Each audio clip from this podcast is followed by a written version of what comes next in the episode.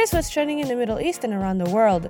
In the U A E, ten initiatives that offer impactful, innovative, and inspiring solutions around the world have been awarded the twenty twenty-three Zayed Sustainability Prize, the winners which included a school in Iraq that plans to save water and a Jordanian enterprise that delivers energy to Syrian refugees, were announced on the opening day of Abu Dhabi Sustainability Week and congratulated by U A E President Sheikh Mohammed.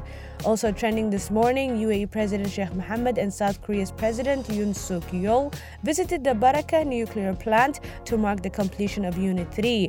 The third unit, which was connected to the grid in October last year, has the capacity to deliver up to one thousand four hundred megawatts of emissions-free energy.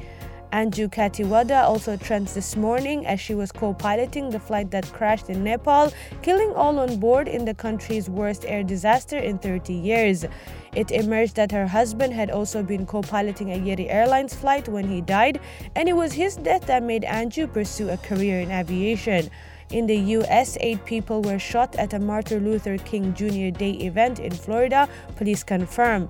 One of the people who was shot is in critical condition.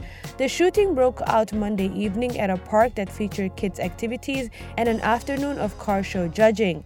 That's all from me, Theraya Abdullahi. Thanks for listening. More same time tomorrow.